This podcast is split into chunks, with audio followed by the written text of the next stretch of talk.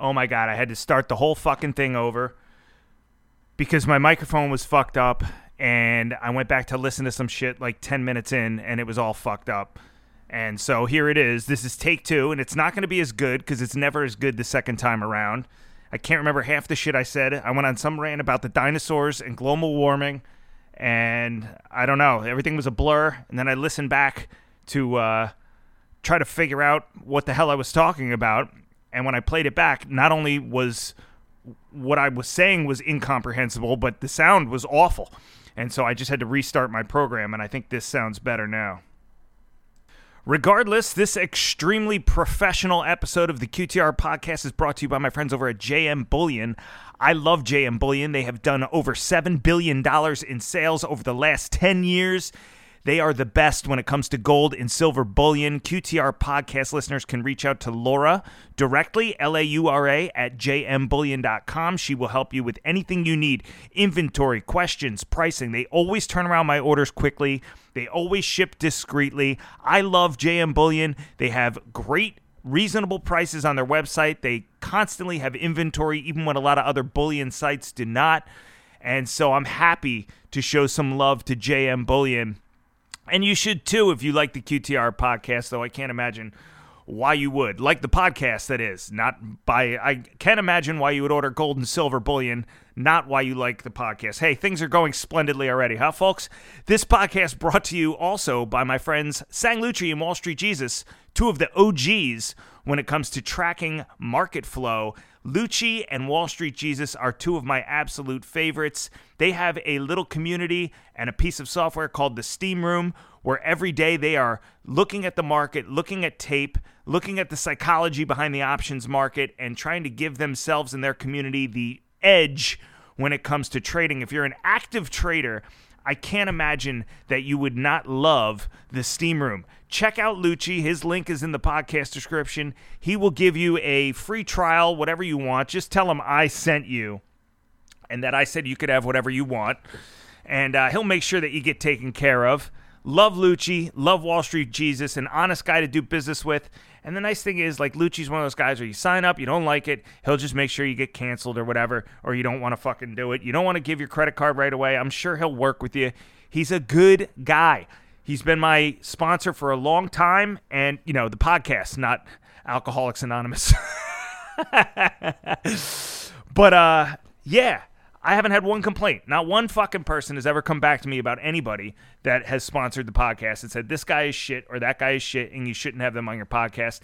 And uh, you know, to be honest with you, for all the things that I don't care about when it comes to the podcast, the one thing I do care about is recommending people that I personally know, support, and know are honest to do business with because there's so many people out there recommending so much bullshit. And one uh, one blogger in particular this week was called out for that, though I won't mention names. But I am happy to say that I am, am no longer running the largest grift on Substack.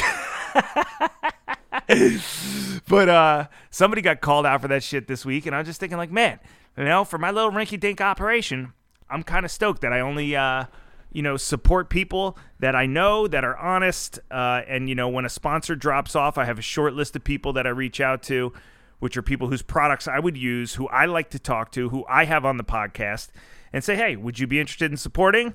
At which point they say no, and uh, I keep moving on with my day. This podcast also brought to you by my friend George Gammon over at Rebel Capitalist Pro. George, Lyn Alden, Chris MacIntosh, and Brent Johnson have teamed up to help you fools understand how to preserve your wealth in a world of out of control central banks. George is a libertarian focused, Austrian school focused uh, content creator. He's got incredible channels. Rebel Capitalist is one, George Gammon is the other. He has an incredible Rebel Capitalist Pro live forum. Uh, he does question and answers all day. I mean, the guy produces so much content. He's such an incredible resource. And uh, another generally nice guy that I would be happy to do business with. I know George Gammon semi personally. I've known him for a few years, since before he even got his start. And uh, he's just a hell of a human being. Somebody that I would listen to when, you know, I'm looking for answers about macro. I tune into his shit uh, because I don't know what's going on. So I don't know what you're listening to me for. But the point is, uh, George Gammon at Rebel Capitalist Pro, my friend Sang Lucci and Wall Street Jesus over at the Steam Room, and my kind friends JM Bullion. Their link is in the podcast description. The only place that I would want to buy my gold and silver bullion. Please reach out to these sponsors if you're interested. And even if you're not going to buy anything, just tell them you're a listener and you heard this shit on my podcast so that they can continue to support me so that I can continue to eat one thimble full of rice per day in my tiny, tiny, tiny apartment driving my car that is badly in need of a passenger side mirror. Thank you very much. As per usual, this is not investment advice. Please read my full disclaimer on my Substack if you'd like. Uh, that explains everything very clearly. I am not a financial advisor. I hold no licenses, no registrations. There is generally a three drink minimum for this podcast, as he says in Office Space. You know, Brian has 10 pieces of flair. Some people like to do more, and we encourage that. All right, we're going to try to talk about money today because uh, I spent the last podcast ranting for an hour and a half about aliens and uh, I just emailed Jeremy Riss again today to see if he would like to come on my podcast, and he has not gotten back to me, which has been the uh, modus operandi. So I will continue to pester him. Sometimes that works. I'm trying to think of who I've pestered to come on the podcast. I don't know. Probably like Mick West or somebody that's way more important than I am. But I have pestered people successfully to get them on the podcast. Sometimes that shit doesn't work. I annoyed Eric Weinstein for like two straight weeks. He never got back to me. Or actually, it's not that he never got back to me. I don't think I followed up. You know, there's an apathy here with me that uh, it makes it difficult to book guests. My friend Phil Bach, who is uh, a, a, very dear, gentle human being whose opinion I am very interested in hearing on the markets, uh, I've been giving him about six minutes' notice when I want to book him. And so he will be the next guest on the podcast. I told him, Phil, you'll be the next guest. Today there's no guest, so I'm technically not lying. But the way that I try to book Phil is as follows. It'll be about 5:57 a.m. on a Sunday morning. I'll send him a direct message and I'll say, "Hey Phil, want to come on the podcast. I'm going to do a podcast in 8 minutes." And 6 minutes later I won't have a response from him at 6:03 a.m. on a Sunday morning and I'll just think to myself, "Well, I guess Phil doesn't want to do it." Cuz if I were him, I'd be sitting around waiting for my DMs for me to come through randomly at the worst time possible to invite him on a podcast. But, you know, and he, dear Phil, keeps trying to schedule things with me. I'm available next Tuesday at 2 o'clock. Like, Phil, I could be on Neptune by then, you know? I have no idea. I have no no clue what could be going on at that point in my life. So, uh, Phil will get you on soon, man. You will be the next guest. I guarantee. I guarantee you'll be the next other person person other than me on the podcast. But today I'm going to sit here and talk shit for about an hour, so we don't need Phil to do that, although he would be more than welcome to dial in. The main reason I wanted to do a podcast today was I really wanted a forum to uh, to get my beef, to air my grievances. You know, the last one we talked about aliens. Today we'll talk about finances and money, uh, which I know nothing about, but I do know that um, the reason that people dislike paying taxes is because they are under the impression that the people who then get that tax money are poor capital allocators. And what that means is you send your taxes to a big pool somewhere, and then some guy is responsible for doling it out on projects, services, things that benefit the community. Well, let me explain to you as a Philadelphia taxpayer what I had to endure this morning. I woke up this morning and there was a tow truck outside of my door towing a car away. And while the tow truck was doing that, he backed the car he was towing into another car. That second car, the alarm started going off and didn't stop. So I was going to try to do a podcast earlier, but I couldn't because the goddamn car alarm was so loud that you couldn't even you couldn't hear anything I was saying. Uh, and then this guy, you know, kind of rips this other car out of this parallel parking spot and drives off with it. And I was just thinking, wow, he just made my Philadelphia experience better. The other problem that I've noticed recently here's how fucking stupid people are. You know, just take a look around and see where your money is being spent, okay? I'm walking down Market Street the other day and I noticed that the entire right lane of Market Street, okay, so Market Street is, I think, two lanes on either side. and Market Street runs east west. It is uh, essentially the uh, the x axis of the city, and the entire right lane had been painted red, blood red, and uh, they they filled in the entire right lane of Market Street with red paint uh, to designate it as a guess a bus lane or an HOV lane or whatever.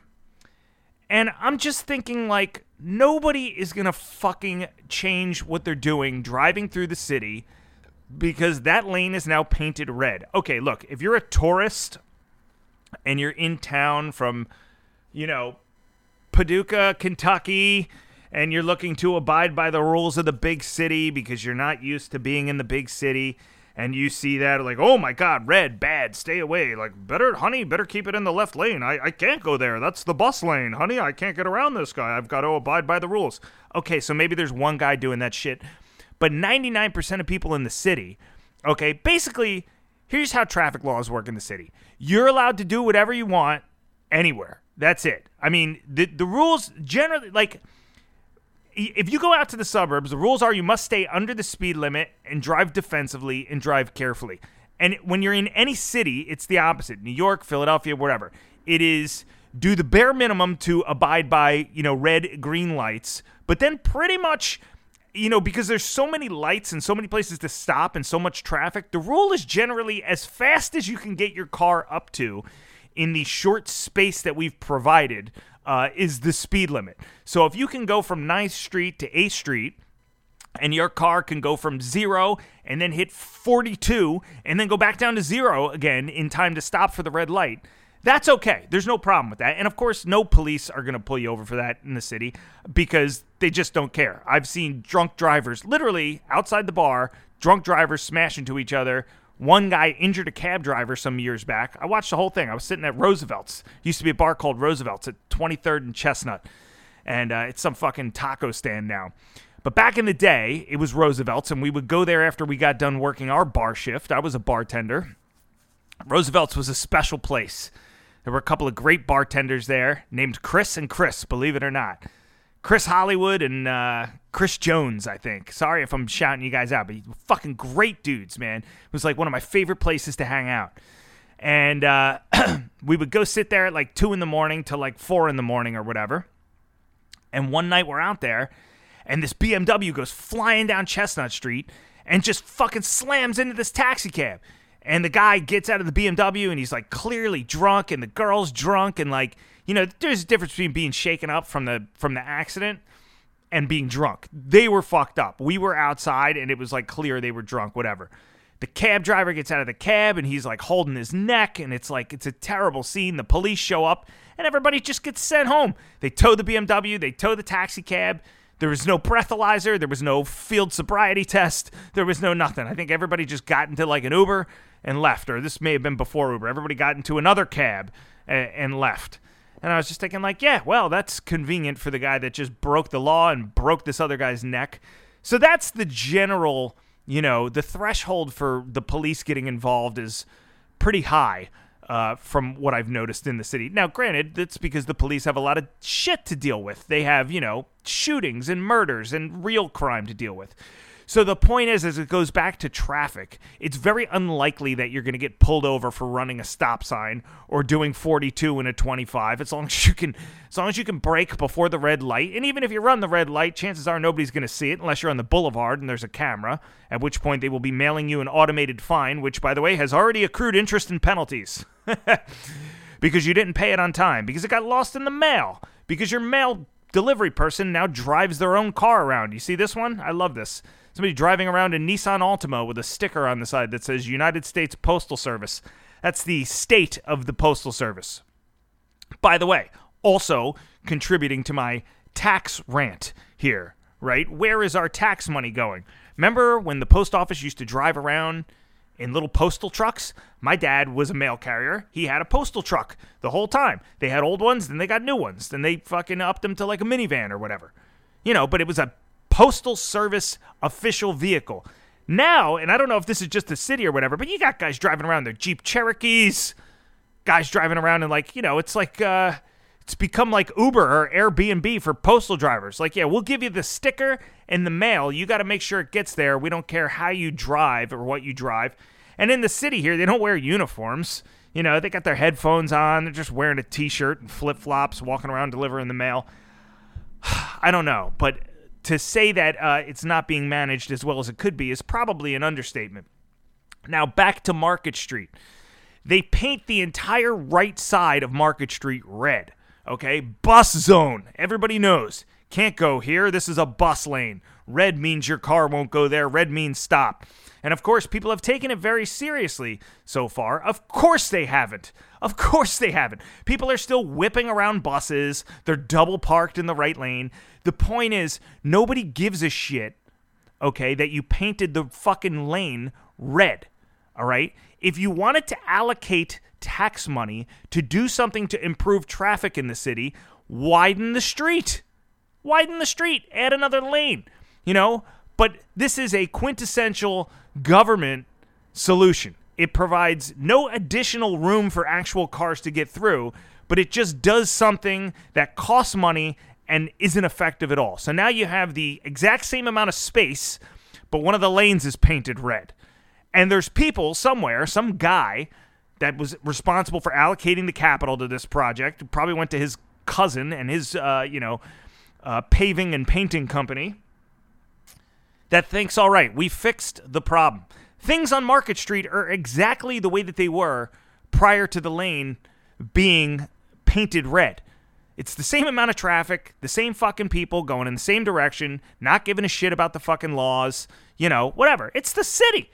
You know, it's the goddamn city. Okay, that's how it works in the city. New York City. All right, you want to get from 42nd Street to West 81st Street? Just you there might as well not even be lights. Okay, the traffic will tell you when you can and cannot move. The police officers directing traffic will tell you when you can and cannot move. And when you're allowed to move, it's pretty much do whatever you got to do to get where you're going as long as you don't kill anybody. So I saw this painting of the street and it just occurred to me that, you know, this is just such a poor use of capital. And another issue that has been an issue for a while, I'm not sure if I've even talked about it on the podcast, is these fucking street signs.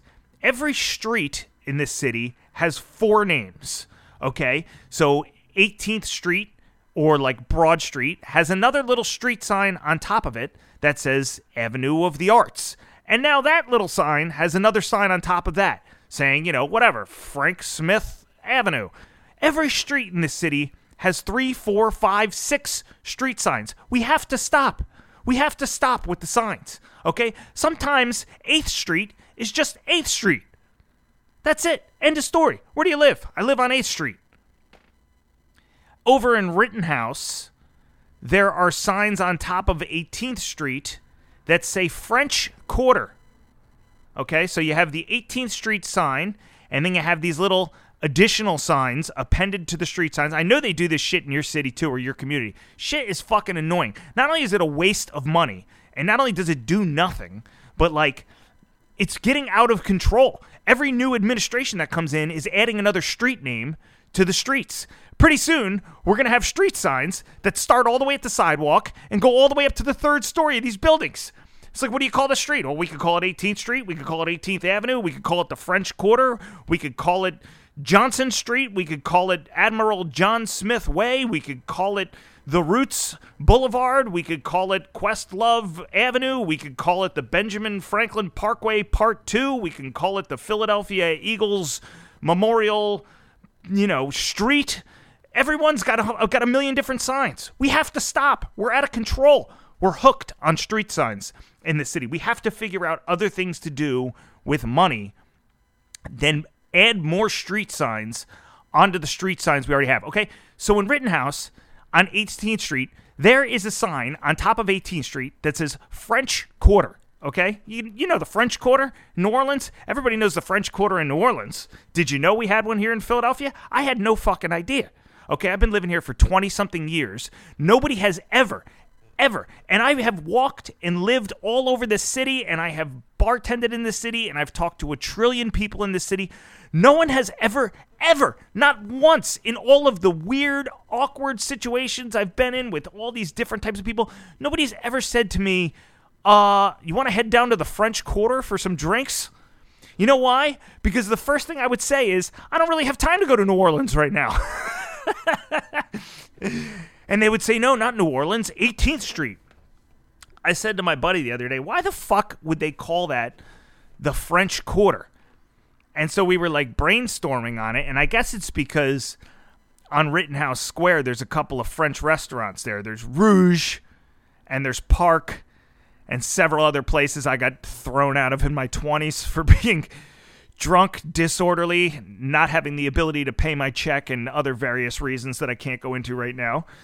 But I don't do a lot of wining and dining there anymore. Nor did I ever, but I'm guessing, okay, that that's why that's why they're calling it the French Quarter, except it's not the fucking French Quarter. It's Rittenhouse Square because there's Rittenhouse Park and it's in the shape of a square. And you got 18th Street and 19th Street and 20th Street, and you got fucking Walnut Street, and you got Locust Street, and you got Spruce Street. And those are like the borders, right? And that's it. There you go. Rittenhouse Square. Where do you live? Rittenhouse Square. I guarantee you, you poll nine out of 10 Philadelphians and you tell them we're going for drinks in the French Quarter, and they're all going to say, I've been to New Orleans before. I love it. Okay? So we have to stop. We can't just be inventing. Na- there has never been anyone in the city ever who has ever said to me, let's go to the French Quarter. Ever. Okay? Like, and look, some of the neighborhoods in the city, you know, like the neighborhood on the fucking east side of Broad Street, everybody knows that's the neighborhood. They call it the neighborhood. Some people call it Midtown Village. You could call it whatever you want. You know, we have a million signs, we have a million names for everything. Somebody said to me, we're going to Midtown Village, we're going to the neighborhood, we're going to fucking Bella Vista. Okay, I know what you're talking about. I know what you're talking about. No one has, you know, even Avenue of the Arts. All right. Nobody has ever said that for Broad Street to me, ever. Nobody's ever said, oh, taking a trip down to the Avenue of the Arts. I would have been like, what? Broad Street? Yeah, well, why don't you just fucking say that? Jesus Christ. I don't even think anybody's ever said Avenue of the Arts to me, but I think maybe I've heard it once or twice. These people located on the Avenue of the Arts, maybe somebody put it in a copy of the Metro newspaper that they hand out for free somewhere. Nobody has ever said the French Quarter. We don't have a French Quarter in Philadelphia. Okay? End of story. There's no French Quarter. There's Head House Square. I've been there. That's near me. I know where that is. There's Bella Vista. There's Fishtown. There's fucking, uh, you know, Gray's Ferry. There's West Philly. I know the neighborhoods. I know Fairmount. I know South Philly. I know Moyamensing. All right, there's little places that have real names that you can call them other than their street names, but nobody has ever said. And meanwhile, there's tourists walking through the city looking at the signs like, ah, ah French Quarter. Ah, ah, I really do feel like I'm in France. And then they go back home to Paducah, Kentucky, and they tell their friends, oh, Philadelphia's got a French Quarter. No, we don't. We don't have a French Quarter. We have two ritzy French restaurants on Rittenhouse Square, which is called Rittenhouse Square, where a bunch of people that if you met them, you would hate them, hang out and eat. And that's it. All right. So there's no French Quarter. Stop buying fucking street signs and stop painting the streets. Stop doing all this arbitrary nonsense that does nothing but takes up energy. You know, it's just like it's like a spending hamster wheel. You're just running and running and running and running. Well, what are you doing? I'm painting a line. Two years later, we're to have somebody else. I guarantee you, guarantee you, the next administration that comes in is to paint over the red lines. Well, the uh, the red line project was not a success, so we are going to. This administration prides itself on traffic flow in the city. We're going to paint over the red lines so that we can open up the right lanes to traffic in Philadelphia, thereby helping traffic move through the city. You know, just we don't have to fuck with everything. Just leave some shit. Okay? Take the money, put it in the rainy day fund, or at the very least, spend it on the basics. You know? Housing for the homeless, trash collection, those types of things. You know, stop painting things. No more street signs. We can't do any more street signs. I can't. I look at them. Nobody uses them for reference points. Nobody uses them for anything. Okay? Take down the French Quarter signs. We do not have a French Quarter in Philadelphia. All right, now on to uh, now that my 30 minute introduction about street signs and paint is over. I guess I'll try to talk about the stock market. I don't really know what's going on with the stock market, folks. You know, the fact that people listen to what I have to say about the market is mystifying to me. I thought I made it clear in my Substack disclaimer that I have very little, or if any, idea of what I'm talking about. I, I, I honestly don't. But I guess I could start here by talking about this full self driving thing that happened over the last week, which I've thoroughly enjoyed watching. For those of you that are not familiar with the setup, let me set it up for you here. Dan O'Dowd, who is a uh, software expert and billionaire, I think, has launched a years long campaign, I think about a year now, with his group called the Dawn Project against Tesla's full self driving software. And basically, Dan is alleging that it's dangerous. And every day you read a new article about how somebody is killed by a Tesla on full self driving, if not every day. Often. I read one of those articles last week. I think I read two of them last week.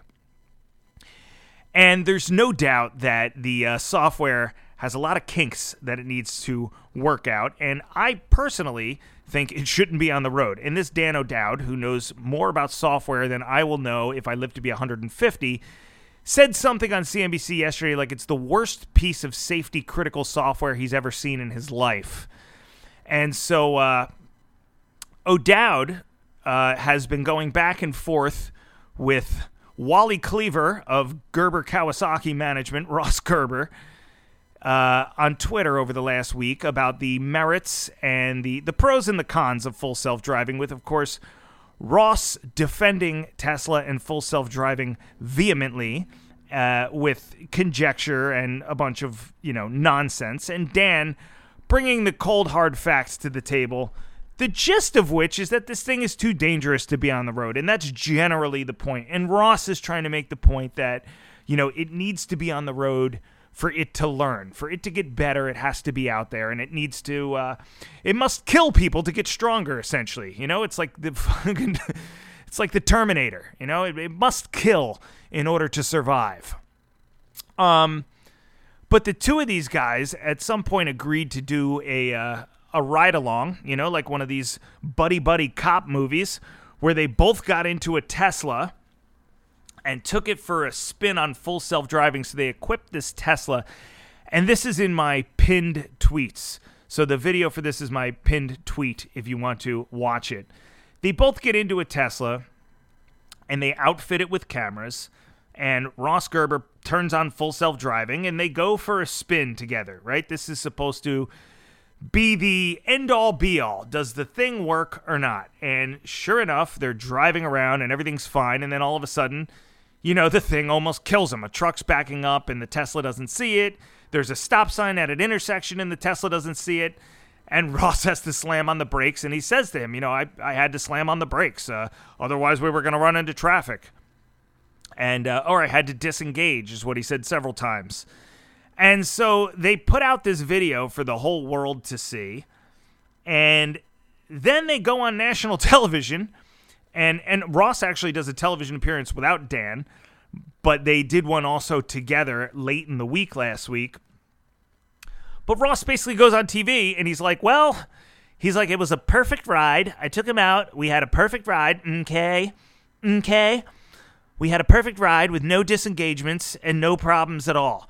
And uh, and you see the video. Somebody did a mashup of the video of their drive versus the video that Ross of Ross explaining the situation. And he's up there talking to this host of whatever the show is, and he's like, there was no disengagements, and then it cuts to the video of Ross in the car, like, I had to disengage. He's like, it was a perfect ride, nobody honked. And then it cuts to the video of this lady like honking at them because they're about to blow through an intersection. But uh you should watch that if you haven't. That's the first order, but I want to get that out of the way first and foremost. That's my pinned tweet right now. If you haven't seen Ross Gerber on television defending full self driving and just making things up, I didn't have to disengage, there was no problems. When the video evidence clearly clearly shows the exact opposite, I would strongly encourage um, checking out that video. Now, um, Ross has, unfortunately, or fortunately for him, been right about Tesla as far as the stock price. You know, this has been an instance not unlike the market itself, where I come on the podcast and proclaim everyone an idiot but myself, and on the other hand, I'm wrong about everything, and the idiots are correct. Which means only one of two things, perhaps both things. One is I am, in fact, an idiot, and these people are much smarter than I am. So, Ross, maybe you deserve the Nobel Peace Prize for the coming year, the Fields Medal in Mathematics or something like that, we can bestow upon you as I, uh, you know, have to put on my safety helmet when I leave the house because I'm not smart enough to maneuver my way down the uh, stairs in my in my building by myself. Maybe that's the level of intelligence I'm at right now. Um, but the same seems to be holding true for the overall market. Um, you know, what, Chris? What would make you think that the market is going to move lower. Oh, I don't know. 5% interest rates after a decade of 0% rates. We've blown the largest bubble in history, and now we are going to accelerate rate hikes at the fastest rate possible. And I'm out there and I'm telling people, hey, you know, the market's going to crash. Just watch. The market will crash. It's only a matter of time. It's only a matter of math. Something's going to have to give, right? And what happens? The market goes straight up. Like Friday morning, the market opened and it went straight up. The the Nasdaq is going to be back to like COVID hysteria, euphoria highs again at some point very soon. Except the difference is instead of increasing the money supply by 40% like we did in 2022 or 2021, we are now reducing the money supply and rates are at 5%. So, you know, look, a couple of things could be true here. One is Maybe there's something I'm not factoring into my super duper analysis. Maybe the plunge protection team's at work. Maybe the market's being manipulated by options. Maybe everybody's anticipating, I don't know, cuts, which, you know, it's, it's not even going to matter. Maybe everybody thinks the Fed's just going to bail out every sector like they did with Silicon Valley Bank. Maybe there's a psychology to the market that I don't understand here. Maybe Sang Lucci could tell me. What am I missing? You know, is it animal spirits? Well, what are animal spirits? Well, they're like the Santa Claus rally. They're a figment of your fucking imagination. They're an excuse. They're a cute little phrase that gives you justification to buy crap at a valuation that is pornographic. That's it. Hey, man, animal spirits made me do it. That's going to be what I say the next time I get thrown out of a bar drunk and disorderly. Hey, man, animal spirits. I don't know what to tell you. Something just told me, punch the drywall. You know, it was just my animal spirits just coming through.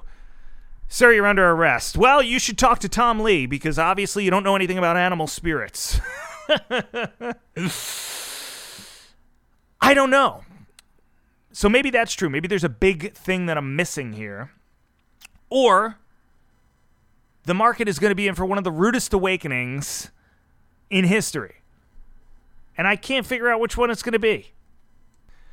But you have to think if there is some semblance of fairness to the markets, and I understand that the markets are manipulated, the central banks, the plunge protection team, all these things, right?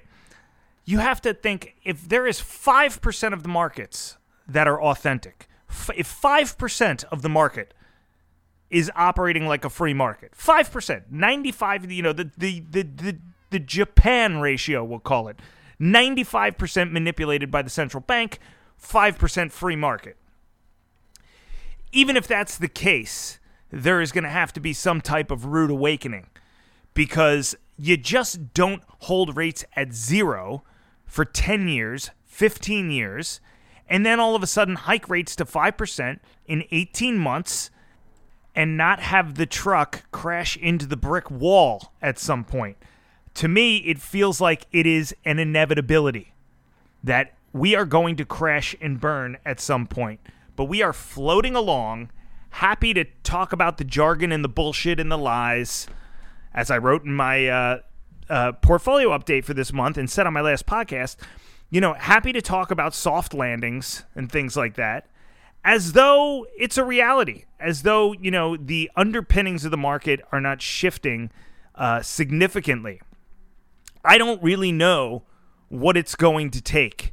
You know, the market seems to be sufficiently convinced that there is going to be hell to pay, or there will not be hell to pay with rates being at 5%. So maybe they're just banking on the Fed bailing everybody out.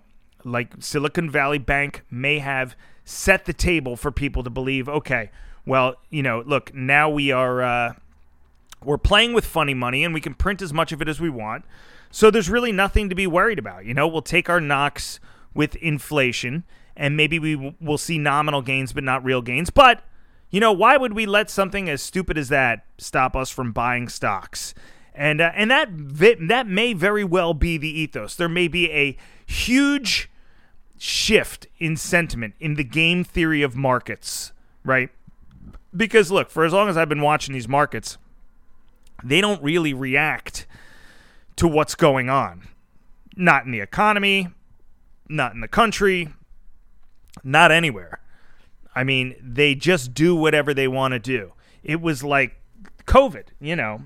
It took a month or two after COVID became a thing for the markets to react. They just didn't digest it. They didn't want to digest it. They weren't interested in, you know, the market wasn't interested in reacting to the news. And then all of a sudden it caught up to everybody and you have this oh shit moment. And that could also be what happens too. Hey, you know, we're ticking up 1% here, 2% here, you know, the Nasdaq is the Qs are up from like 260 to 370 here in I don't know, 2 years since we've been hiking rates. Maybe we'll wake up one morning and they'll just be down 15%.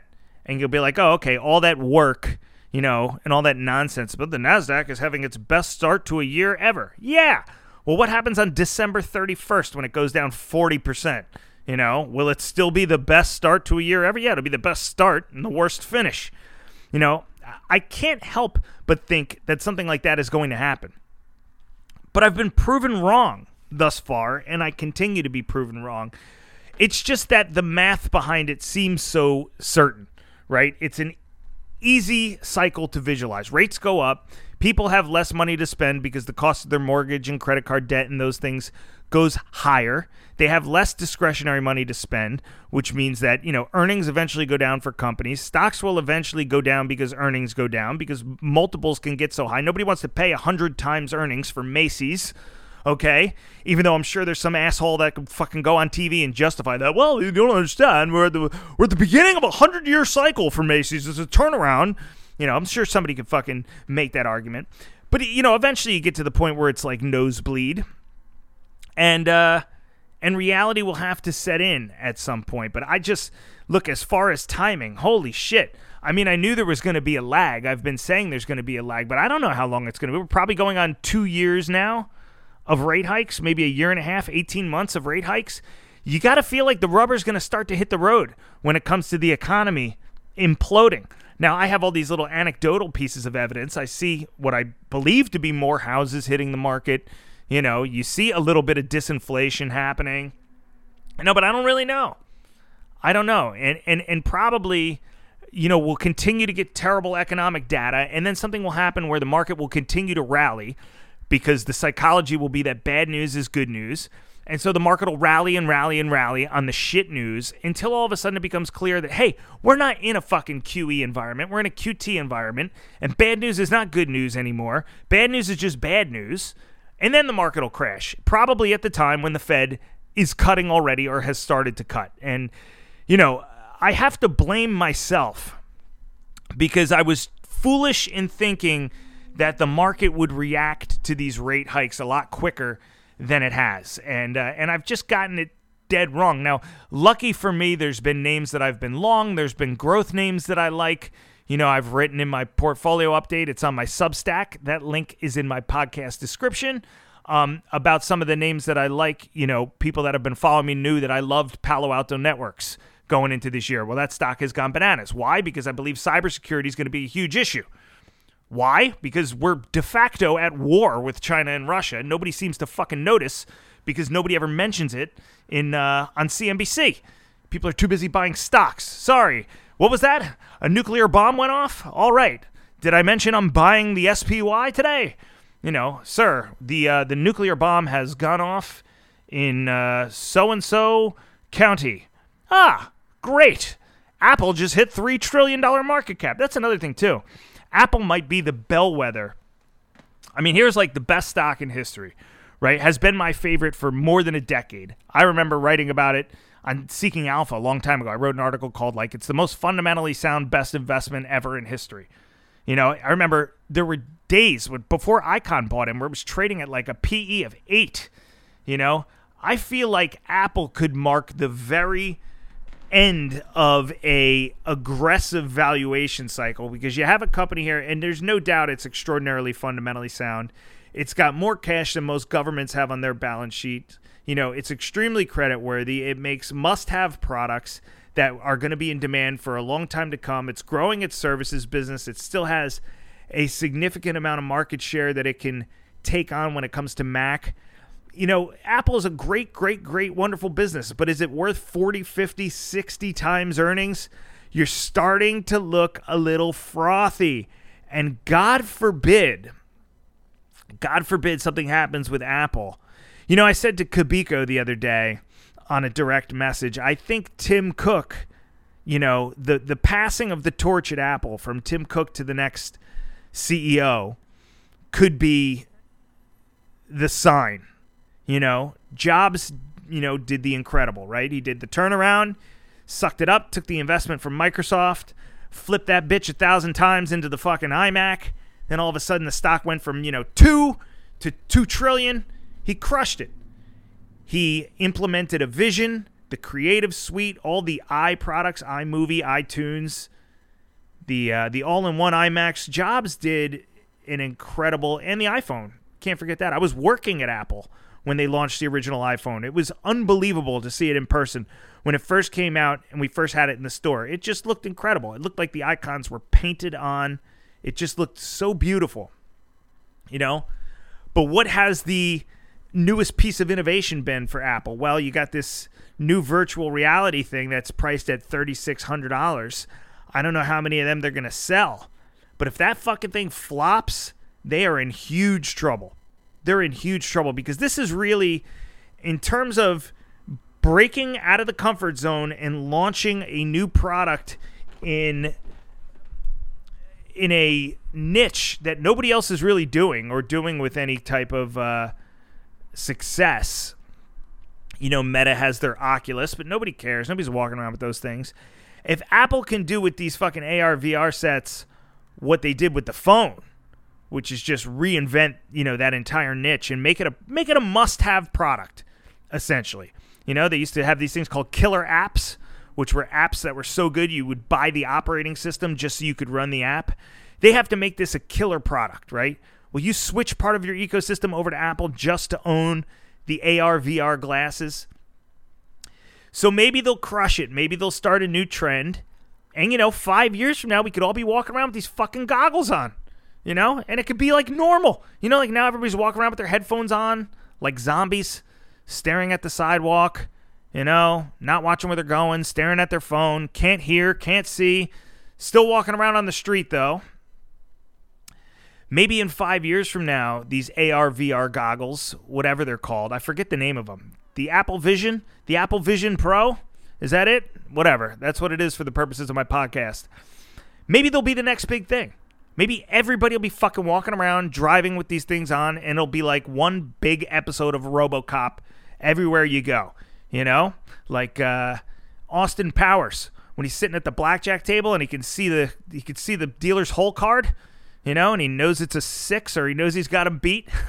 that could all be us soon. We're gonna need new casino security soon and it could be normal. Of course, you see somebody walking around one of those things down now, you're like, what the fuck is wrong with you? You know, some guy got off the elevator in my building, was walking around with those goggles on. I'd be like, hey, Urkel, how you doing? You know, I wouldn't be like, wow, that's a slick, tech savvy guy. I'd be like, what the fuck is that guy doing? But five years from now, I could be proven to be the idiot uh, again, and uh, and it could be the normal thing. But what I will say is, if it flops it will be a huge bet gone wrong for the company.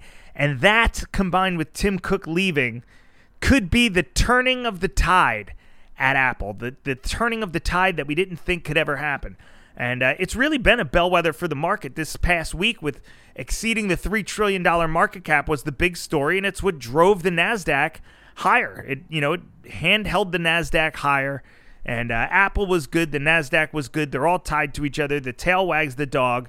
The AAPL is part of the QQQ. You know the QQQ is made up of AAPL. The Swiss National Bank owns both of them. It's just like they they go hand in hand together. Um, but man, if I'm Tim Cook, I am thinking I need to cash out here. The fucking thing's at all time highs. I got the world's best pay package. I'm launching this new product, which may fail or may sail. You never know. This is a great time for me to leave. My tenure here is over. I took this company to new heights. And then all of a sudden, you know, you get the Gil Amelio that comes in, the former Apple CEO. we need to make this place more like IBM. You know, you remember the old Apple history lesson? Gil Amelio, and then it was John Sculley. And him and Steve Jobs got into the argument, and Steve Jobs eventually got fired. John Sculley ran the company into the ground. Steve Jobs went and started Next. Apple took a huge shit. Jobs came back. Apple eventually went and bought Next's operating system. It was called NextStep. That was the precursor to Mac OS X. Beautiful operating. By the way, Next was making some cool ass shit back in the day. There was Next and there was BeOS.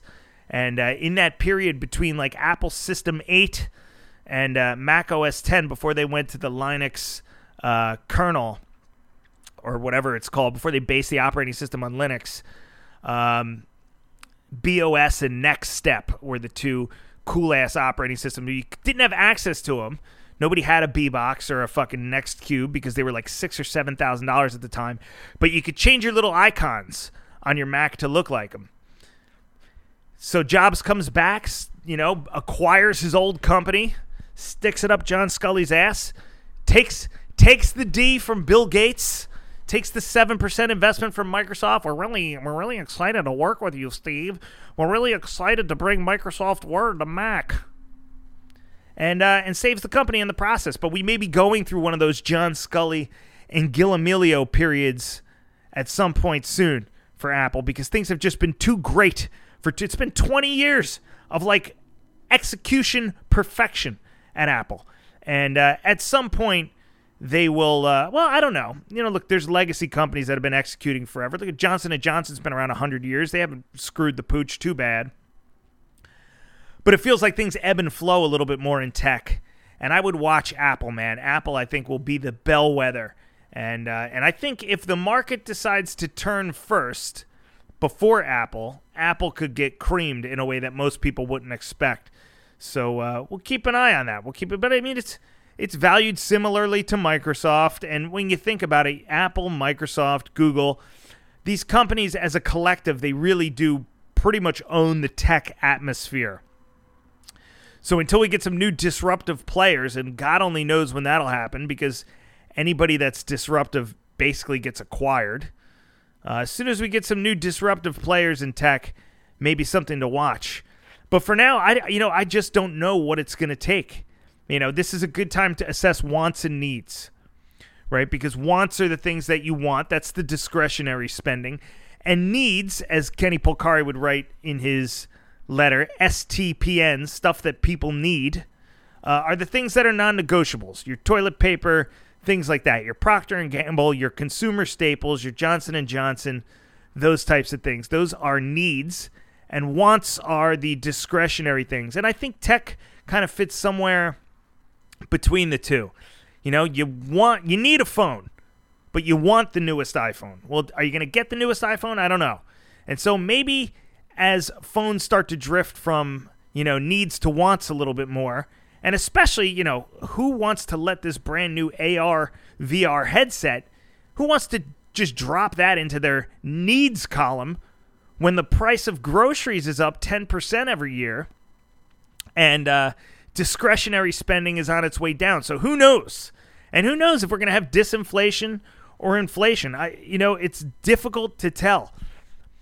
Prices are starting to come down, at least relative to what the CPI says. But I, I really don't know. I feel like we're at an unprecedented time, and I feel like all I do is get things wrong when I try to predict.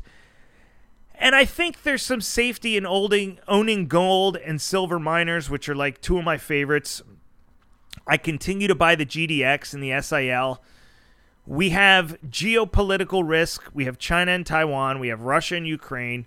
We have this de dollarization risk, which some people will tell you is a real risk. Other people will tell you it's nothing. It's probably somewhere in between. But it's really, you don't have to worry about it if you own gold and silver because those are the things that benefit from any type of volatility. They may dip if the market winds up getting creamed because the paper price of the could be an instance where the paper price of gold and silver go down, but dealers are completely out of physical inventory. How many times has that happened? Um, at some point, that paper price is going to have to move up. But I'm happy owning those things. I'm happy owning some dividend stocks that I continue to reinvest in and buy and will as they move lower. I mean, they're moving higher now, which I guess I'm happy about, you know, but it belies the fact that my general market prognostication is that things are eventually going to move much lower. I don't know when it's going to happen. It's another summer here of people fucking around and drinking in the Hamptons, and nobody really cares about what the market does. So who knows if the math will catch this market off sides at some point and surprise people? I don't know. You know, all I know is usually when these things happen, it's unexpected. And you know that. You know, the COVID news was out there, and then the market crashed a month later, and everybody's looking around at each other like, who could have seen this coming? I don't know. Only anybody with a face and eyes. Other than that, though, I'm not sure. There were no fish that saw this coming, that's for sure. Um, the situation is always the same, you know, taking the stairs up, the elevator down, surprising the market, volatility out of nowhere. I mean, the VIX is in like single digits now. Just think about that. We just had like the second or third largest bank collapse in his, in history. The interest rate is the highest it's been in like two decades. It moved that high, the fastest it's moved there, I don't know, since like the 80s or the 90s. That's coming after 10 or 15 years of easy money policy. The money supply is now shrinking. The Fed is doing QT. China is basically stated its intention to go into Taiwan. Russia is in the middle of a war with Ukraine. There was a, a coup attempt last week. All kinds of things going to be coming out of left field. We're moving into an election year, 2024, and the VIX is in single digits. Now, I don't know. You can follow my friend Nick Lentz on Twitter. He's been watching the correlation between the VIX and the indices one moves up, the other moves down, vice versa. I don't know. It just feels a little weird. It feels a little odd. Is somebody smashing the VIX just to make the market go higher, or is the market going higher and then smashing the VIX? Why does the market go higher with the VIX sometimes? Why does it move lower with the VIX sometimes? I feel like the the market is being manipulated by options. And I've been saying that for a long time, but I feel like you know, options in the indices, the QQQ, the SPY, those things drive the action in the markets. And uh, I think that is going to create a whipsaw effect when things eventually move lower. But until then, it could just be euphoria to the upside. And uh, all I know is we're at this unprecedented area. And look, folks, stop me if you've heard this one before, okay? We're at this unprecedented point in monetary policy history and the VIX is moving into goddamn single digits. Something about that doesn't make sense. You know, what I wrote last week in my portfolio update wasn't I know what's going to happen, but it was essentially don't get complacent. And that is still how I feel. You know, I feel like, okay, maybe I'm wrong. Fine. Tell me I'm an idiot. Tell me I've gotten it wrong for the last 12, 18, 24 months, or however long I've been talking about markets. I will accept that. That's why you listen to me, because I get it wrong and you find me amusing. Okay? I'm like not here for actual analysis. I'm this guy that just talks shit. Right? You find it funny. Hey, let's tune into the podcast and see how much shit he can get wrong today. Fine. But there is something very wrong with the macro setup as it is today. You got this giant central bank Ponzi scheme going worldwide.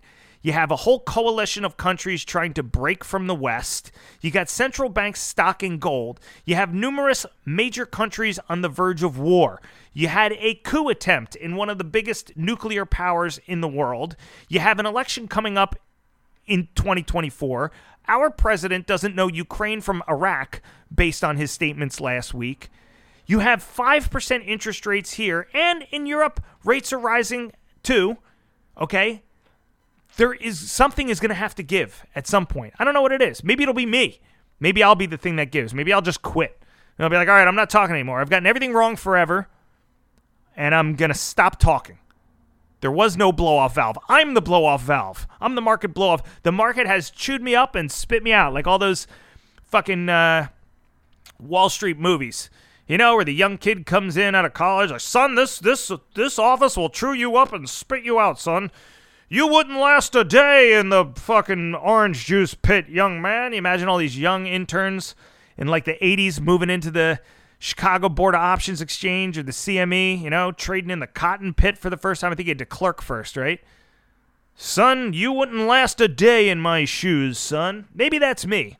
Maybe I'm the guy that can't cut it and can't hang. And you know what? That's fine because I don't determine my value as a human being based on whether I can predict what's going to happen with the world's most manipulated market and the world's most insane market participants. You know? I, I don't know. It's like chess. You know, I just, I never win.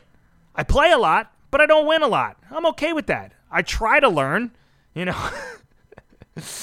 I enjoy the game. I enjoy watching. I enjoy a, being a spectator. I enjoy talking to you. I enjoy ranting about the French Quarter. The fucking French Quarter. We don't have a fucking French Quarter in Philadelphia.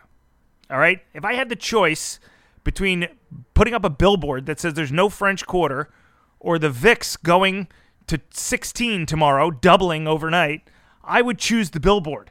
That's how much I hate the French Quarter signs. Point of the matter is, I don't know anything. And uh, that's why my next podcast, I'm going to have Phil Bak on. He's much smarter than I am. You know, it's just again, Phil. Last time I had him on was May of 2022. I was looking at the thing, and what did Phil do? He made the case for Cathie Wood. I think it's great that she has an ARK ETF, so people know there is a one-stop shop for all of the aggressive Nasdaq names, the innovation names. The market needs people like her. You know, what did I say? Well, Phil, I think you're drunk or wrong or both. And uh, here we are a year later, and Cathie Wood is still rich, and I still live in a studio apartment. So maybe that's my thing. Maybe I'm a contraindicator. Maybe that'll be my role in the markets.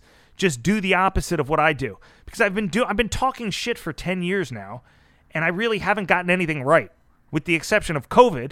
But I mean that was so obvious that a first grader with a head injury could have told you that COVID was going to, you know, have an impact on the markets. I don't know, maybe that maybe I'll hold on to that. Maybe this is my fucking magnum opus, you know? 10 years, they'll be asking me, How did you do it, Chris? I don't know. I went to the same place for lunch I always went to, and I watched the same news channel that they always had on.